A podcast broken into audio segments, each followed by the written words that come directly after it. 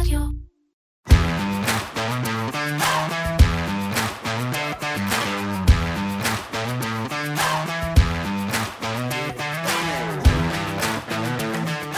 בתחילת חורף 2022, כשמילים כמו מחאה, רפורמה והפיכה לא אמרו לנו יותר מדי, התרחש בארץ מאבק צרכני חשוב, מאבק על מחירי המזון.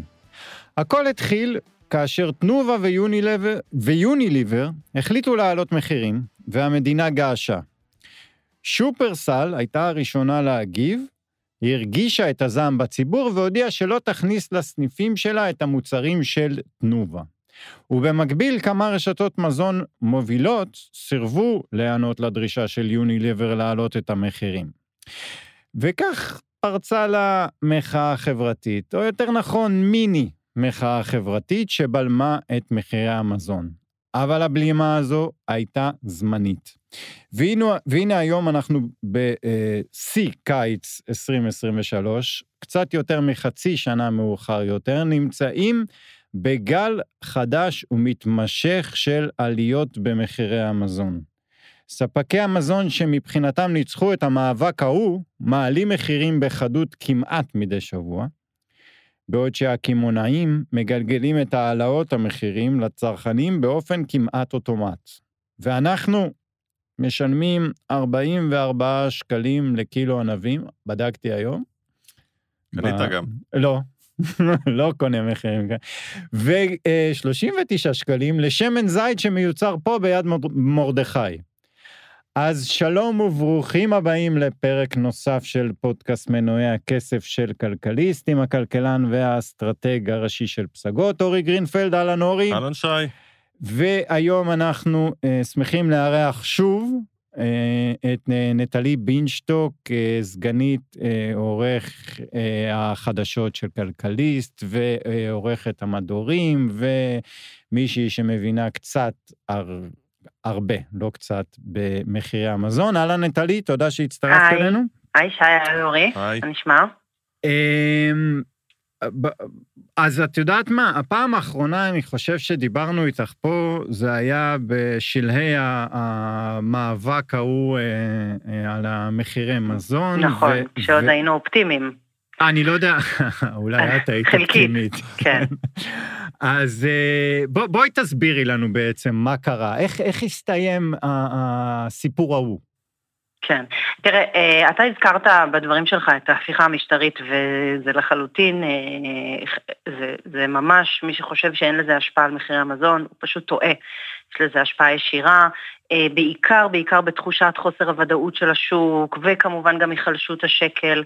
לכל הדברים האלו יש אה, פשוט השפעה אה, על המהלכים שעושות חברות המזון, בלי להיכנס לשום צד פוליטי, אבל איזושהי סיטואציה פוליטית שהם מנצלים אותה לשיפור הרווחיות שלהם.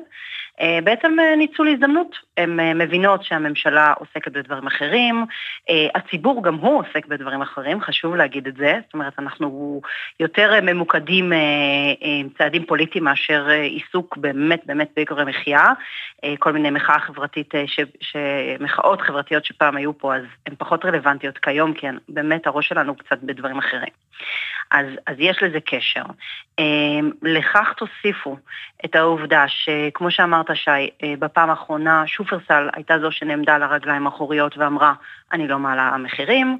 הסיפור הזה נגמר באיזושהי פשרה בין שופרסל לתנובה, אה, ושופרסל הבינה שעם ה... שבלי תנובה היא בעצם לא יכולה להסתדר. אז אה, נמצאה איזושהי פשרה, אה, אמנם לא כל העליית מחירים... אה, רגע, רגע, אני ב- עוצר אותך, למה היא לא יכולה להסתדר בלי תנובה? היא לא- אין- אין אוקיי, תחליפים? אוקיי, אוקיי, אז אני אסביר. אה, תנובה, קודם כל, אמ, השאלה שלך פה היא נוגעת ללב, ממש ממש ללב הבעיה. והעובדה שיש כזאת מילת, מילת buzzword, כן? ריכוזיות. אבל אה, בשוק המזון זה לא buzzword. הריכוזיות היא לחלוטין אה, מורגשת. אה, נתח השוק של אה, עשרת הספקים הגדולים, ספקי המזון הגדולים פה הם 53, זה כפול כמעט ממדינות כמו קנדה, צרפת, אה, מדינות אירופיות. אה, תנובה, היא לא רק תנובה, היא גם אה, סנפרוסט, מאמה עוף וכל מיני אה, מותגים נוספים. אה, החברה המרכזית היא לא רק קוקה קולה, היא גם טרה, אה, אגב מחלבות, ו... בקיצור, שטראוס גם, יש לה את עילית כמובן, יש לה את יוטבתה, יש לה את יד מרדכי, דיברת על שמן זית. אז אי אפשר להסתדר בלי אחת מהן. עשרת הקבוצות המזון הגדולות, בסוף אתה יכול לנסות להילחם בהן, לכופף אותן, אבל לאורך זמן אתה לא יכול שלא לשים את המוצרים שלהן על המדפים. ו- ו- וזו באמת שורש הבעיה, הריכוזיות. אמ, והריכוזיות הייתה לי, היא אצל היצרנים. זאת אומרת, אנחנו לא מדברים... היא אצל היצרנים, אנחנו מסתכלים נכון. על הספקים, על הסופרים עצמם, אה, ולפי מה גם שאני הבנתי וקראתי, השיעורי הרווחיות שלהם הם לא כאלה גבוהים, זאת אומרת, בסוף ההכתבה של עליית המחירים מגיעה מהספקים, שזה גם היצרנים וגם היבואנים. כן, נכון. אה, תראה, אתה, אתה נכנס פה גם, יש, יש עוד משהו ש, שכן צריך לקחת אותו בחשבון, שהיום גם כל קמעונאי אה, גדול, שופרסל, רמי לוי, אה, קרפור ש, שנכנס, שנכנסת אלינו, אה, הוא גם סוג של יצרן. יש פה על מה לדבר, אבל, אבל בגדול הריכוזיות שאנחנו מדברים עליהם, עליה היא, היא קשורה לספקי המזון, העובדה שנתח השוק שלהם פה הוא, הוא יותר מחצי, מחצי מהשוק, אה, הוא משמעותי. אגב, כל המאמצים בעשור האחרון, הנתח הזה ירד בפחות מ-4 אחוזים, בשלושה ומשהו אחוזים, אז כל המאמצים לפתוח מכסים, ואכן נפתחו, אגב, אבל זה לא מטפל בבעיה. זאת אומרת, הבעיה היא לא יבוא.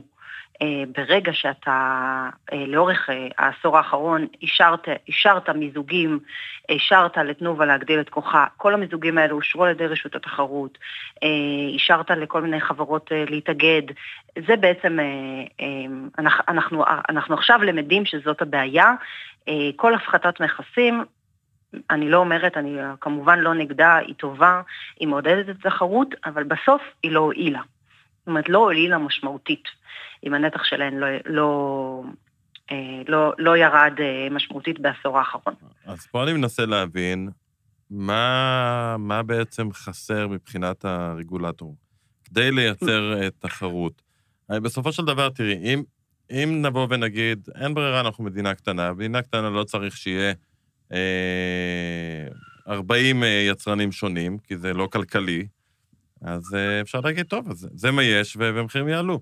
מצד שני, אם לכולם ברור שהבעיה היא באמת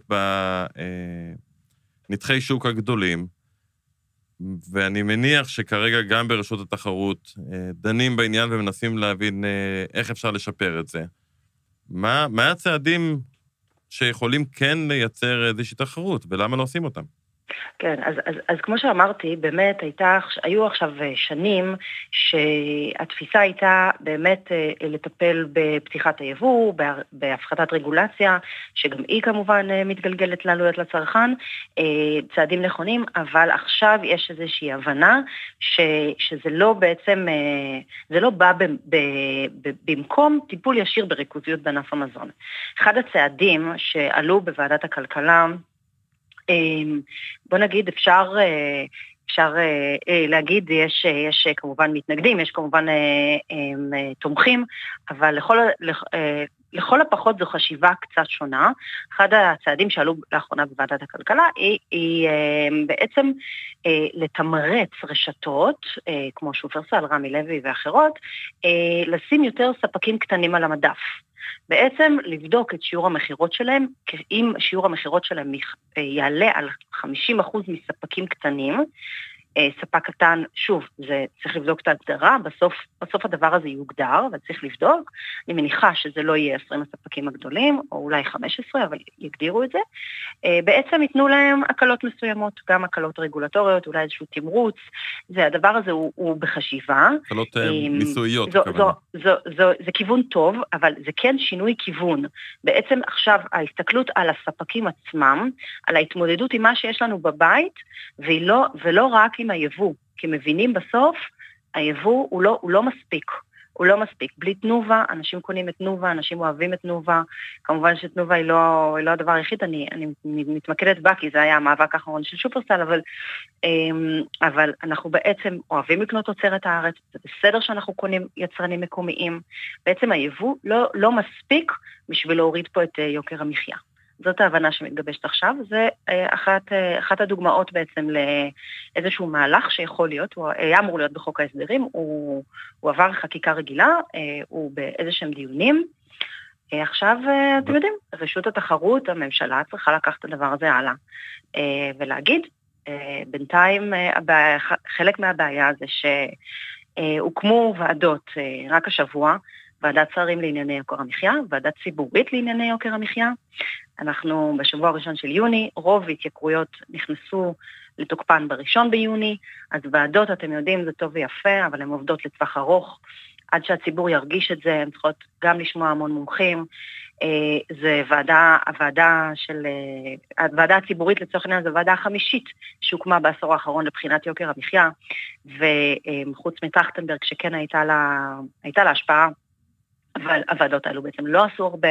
אז בעצם אנחנו הולכים עוד פעם לאותו, לאותו מסלול שאנחנו כבר מכירים, שהוא כבר מתיש. במקום לטפל בבעיה ש, שכולנו מרגישים אותה בסופר, אנחנו נכנסים, נכנסת בראשון לשישי, הסל שלך התייקר בצורה משמעותית. עכשיו, עוד ועדה, עוד קבינט חברתי-כלכלי, אמ, זו בעצם דרך, אה, דרך העבודה של הממשלה הנוכחית, וצריך צריך, אה, לא, צריך, צריך לשנות את זה. זאת אומרת, זו ועדה חמישית בעשר שנים, זו דרך, זו דרך העבודה של כל הממשלות בעבר. נכון, אה, אני לחלוטין אה, מסכימה, נכון? אבל, אבל באמת הגענו, כמו ששי אמר פה, הגענו לאיזשהו שיא, הגענו גם לשיא מבחינת. אני, אני אסתכל ואגיד גם קצת האדישות הציבורית, ששוב, היא לא נובעת מהעובדה שאנחנו אדישים לקצב שלנו, בכלל לא. היא נובעת מזה שבאמת יש פה דברים, אה, דברים גדולים יותר על סדר היום בישראל, גם היה לנו מצב ביטחוני בעייתי בחודשים האחרונים, אז אה, הציבור קצת פחות היה פנוי להתעסק בזה. אה, וגם העובדה שהקמעונאים אה, הרימו ידיים. אם בסבבים האחרונים היה לנו את שופרסל שנאבקה וזה, ושופרסל אמרה, באמת, כשהסבב האחרון מול תנובה הסתיים, היא אמרה, אני, אני לא זו שאבוא ואעצור את הספקים, זה לא תפקידה לעשות את זה. גם כשהם ניסו זה... לעצור, אז פשוט הלקוחות הלכו למשהו אחר, זאת אומרת, זה לא כן, היה נכבו. אפקטיבי, כן. נכוו מאוד כן. במהלך האחרון. בדיוק. השאלה בסוף, היא... בסוף אנחנו גם, אני לא יודעת איך אתם ראיתם, אבל אני הרגשתי גם את החוסרים אה, במוצרי חלב בחודשים האחרונים בסופר. בסוף שופרסל הבינה שאם היא לא תמלא את המדפים שלה בחלב, אז הלקוחות ילכו לסופרים אחרים לקנות אותם. כן. היא גם חלק מהבעיה זה שהיא לא יכלה לעמוד במחאה הזאת בכוחות עצמה, הייתה צריכה עוד קמעונאים והם לא כל כך שיתפו פעולה. אז אה, בעצם אה, הבינו שהספקים גדולים מדי, זה לא התפקיד של הקמעונאים להילחם בהם, אבל ללא ספק זה, זה כמובן עזר, זו הייתה עוד איזושהי חומה בדרך ל... אה, לעשות, אה, לעשות מה שהם רוצים במובן הזה מול הצרכן, אבל הטיפול צריך להיות טיפול שונה. אוקיי, אז, אז דיברת על, על mm-hmm. צעד אחד ש... שרוצים לעשות, שהיה בחוק הסדרים ועבר, את אומרת, העניין כן. של לתמרץ את הרשתות. היה עוד איזה משהו שהיה אמור להיכנס לחוק ההסדרים, אה, במובן של אה, שהספקים הגדולים יצטרכו למכור חלק מהפעילות שלהם, תקני אותי אם אני טועה, נכון. חלק מהמותגים שהם, וזה בסוף לא נכנס לחוק, למה? נכון, זה גם לא נכנס. בעצם כל פרק יוקר המחיה כמעט כולו אה, לא עבר, חוץ מ, אם אני לא טועה, איזה משהו, ב, שוב, ביבוא. אה, חלק קטן שהוא הרחבת רפורמת היבוא שעברה כבר בממשלה הקודמת, הוא כן נשאר, אבל כאמור, אני אני חושבת שזאת לא, לא הדרך. אה, לא, לא לבד, לא לבד היה הדרך, כן, אה, כמו שאתה אומר, אה, סעיף נוסף ומשמעותי היה בעצם לא לאפשר ליבואנים גדולים כמו דיפלומט ושסטוביץ' להחזיק במותגים גדולים. זאת אומרת, לא לאפשר למשל לדיפלומט להחזיק גם בקולגייט וגם בג'ילט, אוקיי? שני, שני מותגים שבאמת יקרים באופן משמעותי בארץ על פני המחירים שלהם בעולם. אז לבחון ככה, ללכת לדיפלומט, לבחון לדיפלומט, לראות איזה מותגים יש לה, לראות את הנתח שוק שלהם. לצורך העניין, אם יש לה נתח שוק מונופוליסטי בקטגוריה מסוימת. קולגייט בקטגוריה שלה כמובן שולטת בשוק משחות שיניים. אה, ג'ילט בשוק אה, סכיני גילוח, אז באמת לבחון איפה כל אחת יש לה אה, כוח שוק מונופוליסטי בתחום הספציפי הזה של המותג, ואת זה לנסות לצמצם. זה צעד גם, אני חושבת שהוא הוא גם, הוא איזשהו שינוי חשיבה, הוא כן הבנה של ריכוזיות, שהיא פה לא אצלנו על מדפים, והוא כרגע לא, לא על הפרק. מה, מה באמת אכפת להם? למה הם לא העבירו את זה? למה הם מנעו? סליחה, לא שמעתי? למה זה לא עבר בחוק ההסדרים? זה לא שזה לא עבר, זה לא נשאר בחוק ההסדרים. אני לא יודעת להגיד לכם למה, אה, אם הייתי בדיונים, זה אפשרי בכלל? יודעת. זה, זה אפשרי במדינה שמתיימרת להיות... מדינה דמוקרטית עדיין, כן. לבוא ולהכריח בעצם חברה שעשתה, בסוף היא עשתה בצורה חופשית, הסכם מול קולגייט והסכם מול... נכון. אה, נכון. אז תראו, אז כמו שאמרתי, כמובן שיש יש? יש, יש הרבה סיבות ללמה לא. אני חושבת שלכל הפחות, כמו שאמרתי קודם, זה איזשהו שינוי חשיבה של בוא נצא קצת מהקופסה ולא כל הזמן נגיד יבוא, יבוא, יבוא. אמ, יש עכשיו ניסיון של משרד הכלכלה אמ, לבקש מהחברות האלו את שיעור הרווחיות שלהם במותגים שונים, ויש בדיוק מה שאמרת, אורי, את, ה, את השאלה של למה? למה שהם ייתנו לכם? מי אתם? אני חברה, התפקידי הוא להשיא רווח לבעלי המניות שלי, אה, אני חותמת אה, הסכמים מסחריים, למה שאני אחשוף אותם בפני הממשלה? אה, הדבר הזה הוא, הוא ויכוח שכמובן מאוד מאוד רלוונטי. החברה המרכזית שהייתה צריכה, היא הייתה בעצם הראשונה לקבל את הדרישה הזאת משר הכלכלה, לחשוף את שיעורי הרווחיות שלה ב, ב, במותג קוקה קולה, על שלל אה, צורותיו, אבל בעצם במותג קוקה קולה, היא הודיעה שהיא לא תעשה את זה. אמ, צריך לראות אה, כמובן גם מה עושים בעולם, איזה דרך אכיפה יש לה למדינה אם, אם חברה תגיד אני לא, אני לא אעשה את זה, איזה אכיפה, אה, על איזה בסיס משפטי אם אה, החברות האלו ייקחו אותם אה, לבג"ץ כמובן, איזה בסיס משפטי יש לה לדרישה הזאת. אה, אבל, אבל כאמור, הכניסה פה לקרביים של הספקים והטיפול בהם ספציפית היא, היא גישה נכונה. זה מה שאני מנסה להבין. זה. זה מה שאני מנסה להבין. אני אקח, רגע, בואי ניקח כדוגמה מדינה אחרת, צרפת לצורך העניין. בסוף, קולגייט היא באמת, אני מניח, אוקיי? אני לא, לא גרתי בצרפת מעולם, אני מניח שגם בצרפת זה, זו החברה המובילה בתחום משחות השיניים ומברשות השיניים. האם בצרפת קולגייט עובדת בבלעדיות, גם כן עם אה, אה, חברה אחת שבעצם אה, מספקת אותה לכל הסופרים? אז, אז תראה, אני לא יודעת להגיד לך לגבי צרפת, אני לא יודעת להגיד לך על בלעדיות, אבל, אבל גם פה בלעדיות היא לא הכל. יש אה, סוגיה מאוד מאוד משמעותית של יבוא מקביל. אה, בארץ היבוא מקביל הוא לא מספיק. אה, מדינות אירופה יש להן תנועתיות מאוד מאוד גדולה ביניהן. זאת אומרת, יבואן מקביל יכול לשחרר את המוצרים שלו ברוב מדינות אירופה, ולנו יש בעיה שהכניסה היא דרך, ה... דרך הנמלים, ויש לנו פה בעיה גם עם אספקה, שרשרות אספקה, מעצם העובדה שאנחנו מדינת ישראל בעצם. אז היום יבוא המקביל הוא לא בממדים שמסוגלים מסוגלים להתחרות ביבוא הרשמי.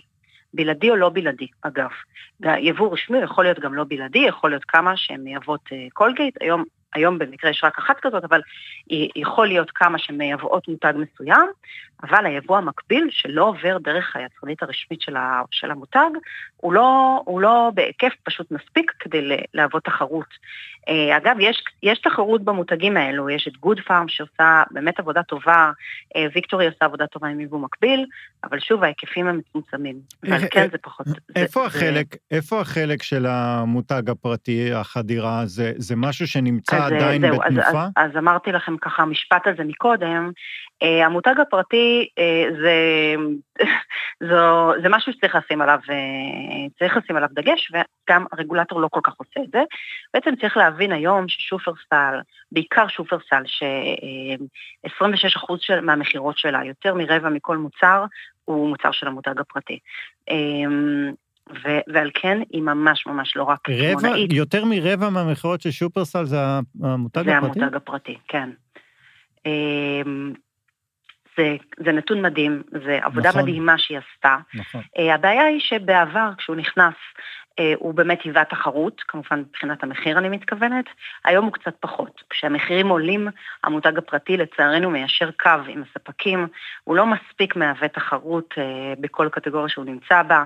יש גם קטגוריות שהוא לא רווחי, אז הוא לא נמצא, רק השבוע uh, שופרסל הודיעה שהיא יוצאת מהחלב בעצם, כי מחלבות רמת הגולן, שייצרה לה את החלב, אה, ובאמת בחלב היא, היא, היא כן ניסתה אה, להוות תחרות לתנובה ובכל מיני גבינות מיוחדות, אה, אז מחלבות רמת הגולן נכנסה בשנה שעברה להקפאת הליכים, ולא משנה, יש לה רוכש, בכל מקרה היא, היא הפסיקה לייצר מוצרים מסוימים שאינם רווחיים, אבל אם אני חוזרת רגע למותג הפרטי, הוא, הוא התחיל כאיזשהו, אה, כן, אה, ניסיון אה, להוות תחרות למותגים המובילים יותר, והוא לא כל כך עושה את זה.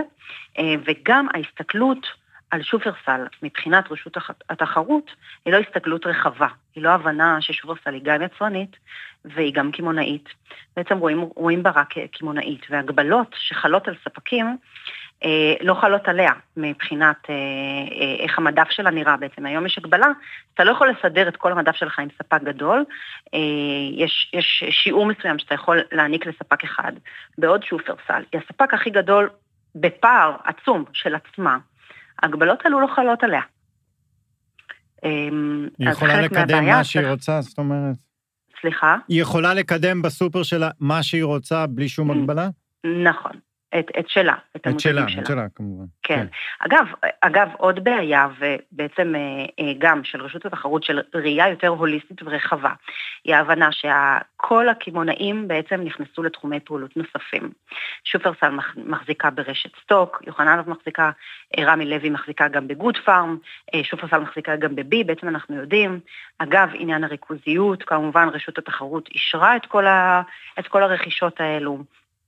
אמ, אז, אז בעצם הם אה, ממש לא רק מזון, הן חולשות גם על טואלטיקה וגם על אה, מוצרי כתיבה, אה, ומכניסות גם את הדברים האלו לסניפים שלהם, את המוצרים האלו לסניפים שלהם, וזה גם משהו שצריך לקחת אותו בחשבון, בעצם הריכוזיות במקטע הקמעונאי. אוקיי, okay, אני מבין, יש, כאילו, אמרנו שיש פה כמה וכמה בעיות שהצבת, אם זה ביבוא שלא באמת קורה, ואם זה בריכוזיות, גם באספקט הזה של היצרנים וגם באספקט של עכשיו אה, של הקמעונאים. אה, ובסוף, אני חושב עוד פעם שהטיפול, הטיפול של בואו, תביאו לנו את הדוחות שלכם ואנחנו נמצא דרך להקטין לכם את הרווחים, זה, זה, זה לא שיטה. זה, לא, זה גם לא כן. מחזיק מים בדרך כלל. לא. זה יכול לעבוד uh, לתקופה קצרה. העניין הוא לבדוק למה, למה יבוא מקביל לא קורה, למשל.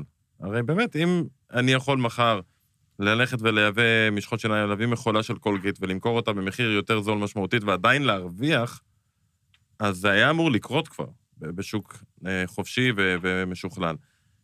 כנראה שהשוק הוא לא חופשי ומשוכלל, ופה באמת עולה שאלה שאני לא יודע, אני לא יודע לענות עליה, אה, ויכול להיות שהתשובה פה היא פשוט תשובה לא, שלא, תהיה, שלא יהיה לנו נעים לשמוע אותה, שבמדינת ישראל, שהיא קטנה ויחסית מבודדת, אה, אולי באמת אין מקום לתחרות. אה, וזה, וזו בעיה. אבל אז, אבל אז יש מקום להתערבות ממשלתית. בדיוק, בדיוק, זה המשפט הבא שלי. אם זאת, אם זאת המסקנה, אז כן יש מקום להתערבות ממשלתית. ממשלה צריכה להתערב איפה שישנם עיוותים שאי אפשר לפתור.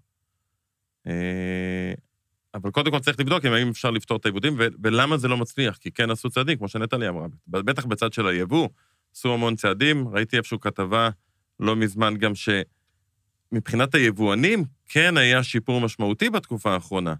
הם פשוט לא גלגדו את זה לצרכן. למה? נכון.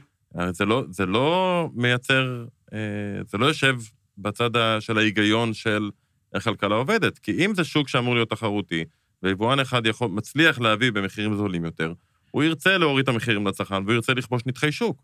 הוא בסוף גם רוצה להרוויח, כולם בסוף רוצים להרוויח, וזה, וזו המטרה שלהם, חברות פרטיות, והמטרה שלהם זה להרוויח. אה, וצריך לעשות פה פשוט כנראה עבודה הרבה יותר קשה של כל פלונטר בדרך לנסות ולראות אם אפשר לפתור אותו, ואיפה שאי אפשר, אז צריך לבוא ולהתערב.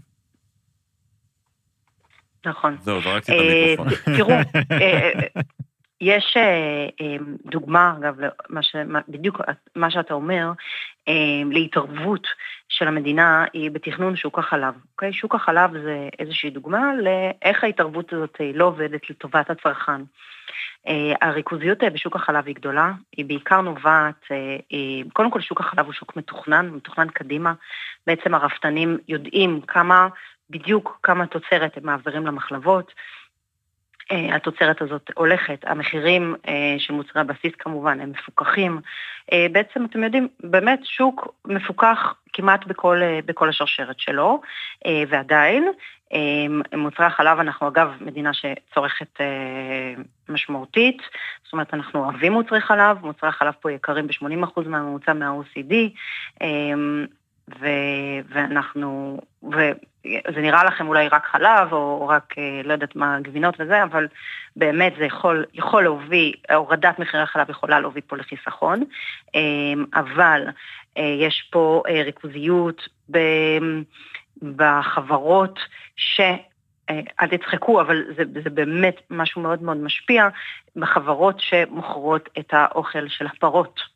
זאת אומרת, עד לפה אנחנו יורדים בכשל המבני שמוביל לעובדה ש, שמוצרי חלב, גם המפוקחים פה יקרים ב-80 אחוז. זה לא, זה, לא, זה לא דבר נתפס, אז גם הדרך לעשות את זה היא, היא, היא צריכה להיות טובה יותר. כן. זאת אומרת, גם הדרך לפקח צריכה, צריכה לרדת ו, ו, ולפרוק ולפרוט את איפה, איפה הכשלים פה. הכשל פה הוא לא רק במחיר, זאת אומרת, הוא לא רק במחיר החלב הסופי לצרכן, שזה מה שהמדינה היום עושה. היום המדינה היום אומרת, אוקיי, יש לי כשל, אני אפקח על המחיר. זה לא מתחיל ונגמר בזה. אוקיי. טוב, אה, נטלי, תודה רבה שהצטרפת. תודה לכם. השכלנו, תודה.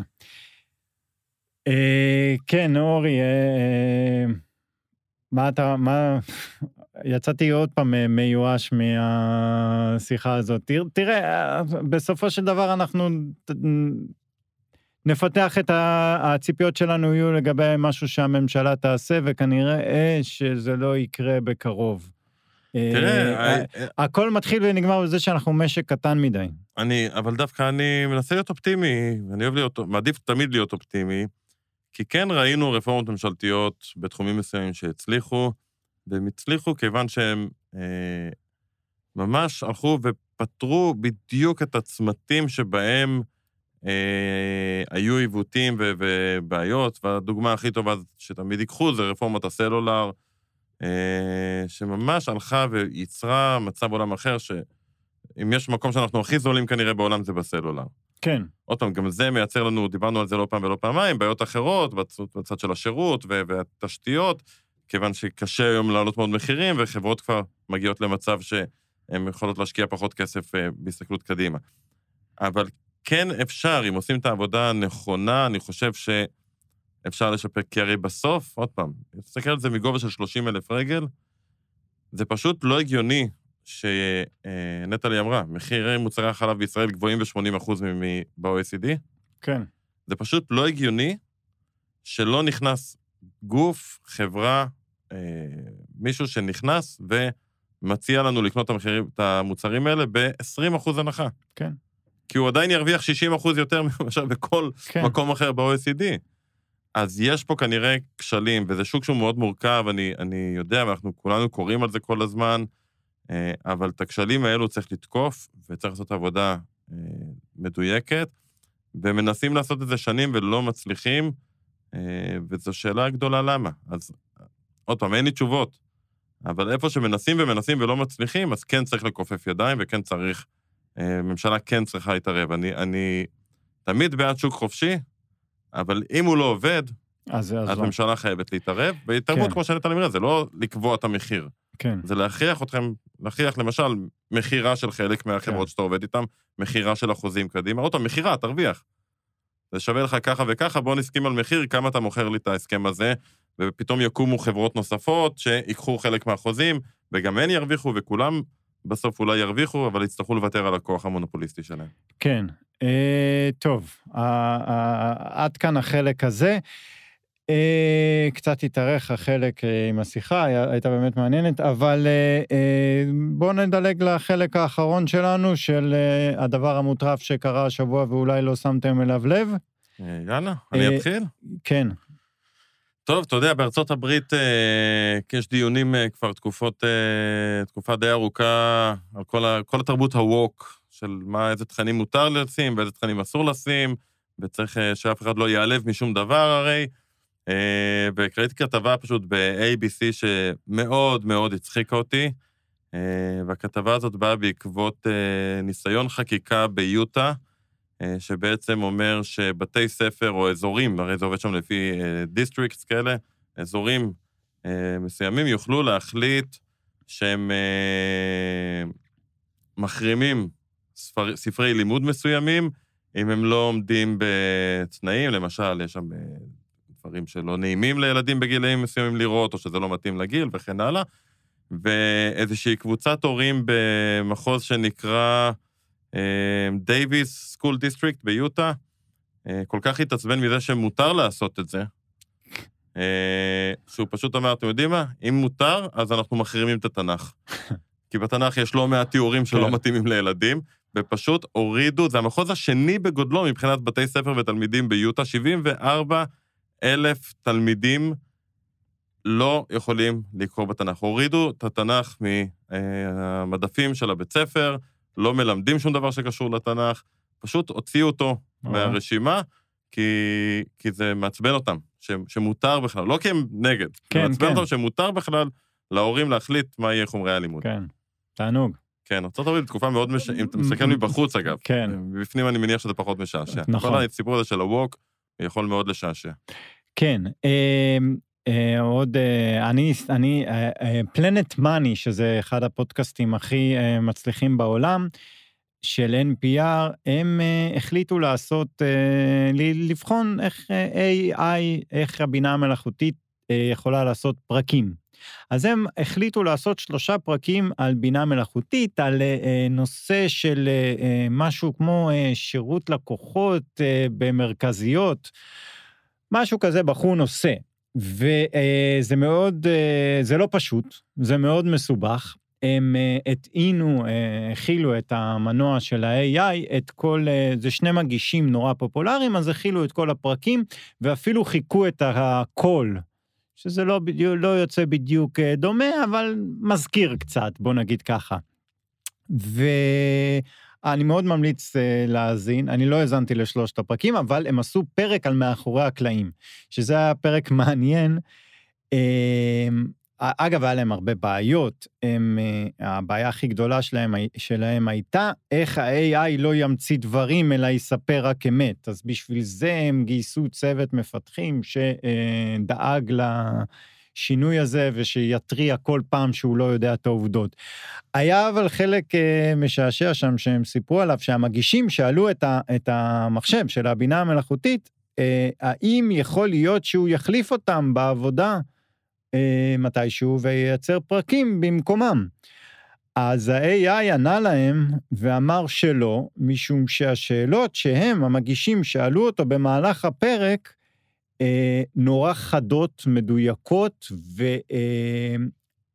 והן חייבות להיות אה, אה, על ידי אה, בן אנוש. אה, מעניין. כן, אבל מה המגישים אמרו לו? ש-AI אחר אה, שכתב את השאלות והוא טועה. אוי, מעולה. כן. אגב, אתגר קרת, אה, ראיתי איפשהו שנתנו ל-AI לכתוב פרק או סיפור קצר בסגנון של אתגר קרת, אה, והוא התראיין על זה, אם אני לא טועה. אה, אמרו שזה, כן, זה כתוב מאוד כמו ספר של אתגר קרת, הוא פשוט משעמם. אוקיי. אוקיי, אה, תודה רבה שהאזנתם לנו. אנחנו אה, יוצאים להפסקה עם הפרקים הקשורים לאירועים החמים, ואנחנו אה, נקליט שלושה פרקים הקשורים לאינפלציה. אה, מפרקים את האינפלציה, החלטנו שזה הזמן אה, לפרק. לעצור רגע ולנסות לפרק ולהבין, יהיה מאוד מעניין. אחד הפרקים אנחנו גם נראיין את אה, פרופסור מנו טרכטנברג. אז זהו, נחזור לשגרה בעוד שלושה שבועות. תודה רבה שהאזנתם, ונשתמע בשבוע הבא.